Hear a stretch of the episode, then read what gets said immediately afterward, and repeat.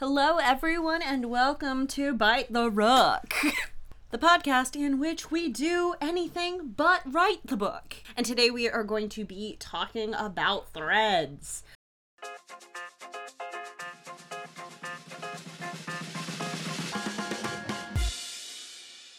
As you may have been aware, unless you have lived under a rock or on a cruise ship for the past week, uh, we have a new Twitter. Uh, Twitter is dying. It's pretty quiet over there. Not a lot of birds tweeting this, that, the other.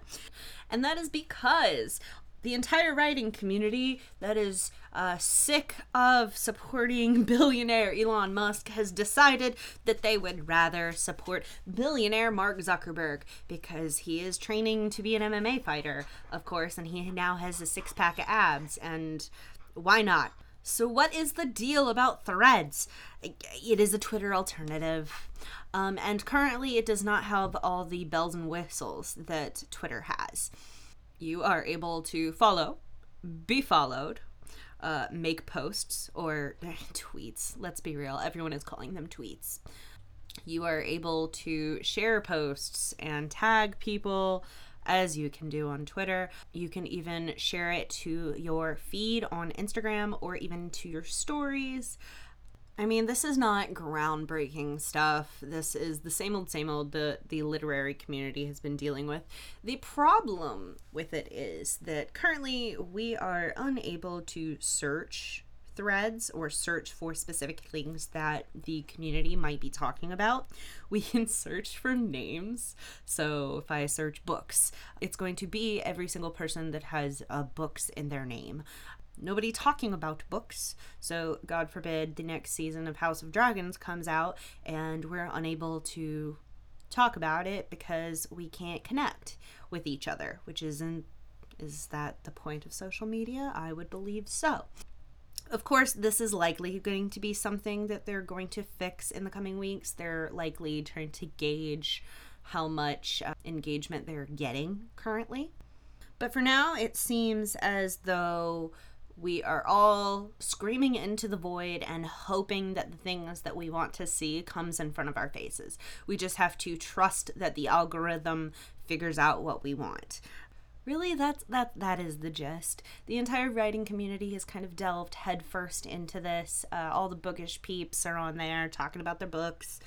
But as of it being the first week of threads we are unable to tell how this social media platform is going to proceed. Like we don't know how we're going to utilize it yet all we know is that the sooner you get on a social media, the faster you will learn and the more ahead of everybody else you will be. And that's what it feels like right now. It feels like a bunch of writers and readers have been thrown into a pit, and we're going to see which people become the new focus on this new social media. Funny quick story I have already uh, mildly offended someone on threads, so this is definitely not the uh, utopia that everyone keeps claiming it out to be.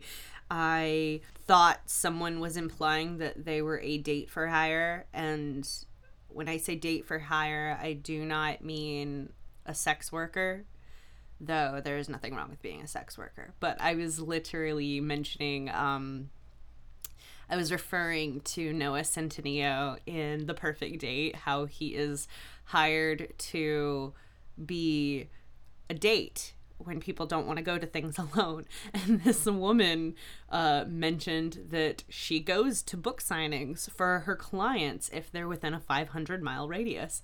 I was like, oh, you, you I, I can't tell if you're an editor which she was or a date for hire and uh, she has immediately been offended by me. Uh, how dare that i imply that she was a sex worker and she is extremely offended.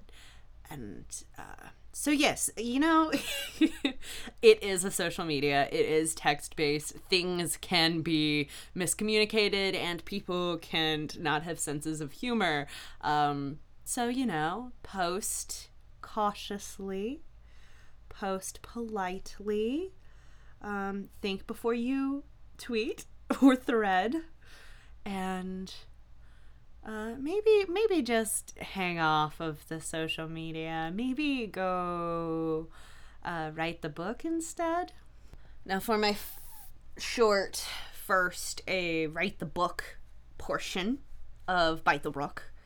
Uh, last night I stayed up till 10:30 uh, outlining this massive portion of my outline that was just kind of uh, insert climax here um, not the sexual kind of climax, definitely the writing kind of climax. So I had basically girl shows up to murderer and finds out that they have been working with the big bad, this like Senator Palpatine moment, and I had no plan for how that went. Uh, so it's like the villain before the villain, the Count Dooku before you get to Palpatine. But anyway, I, I, outlined all of that last night, and then I woke up today and I have been outlining this uh, poker scene. And I, I use poker in quotation marks because it is not a poker game.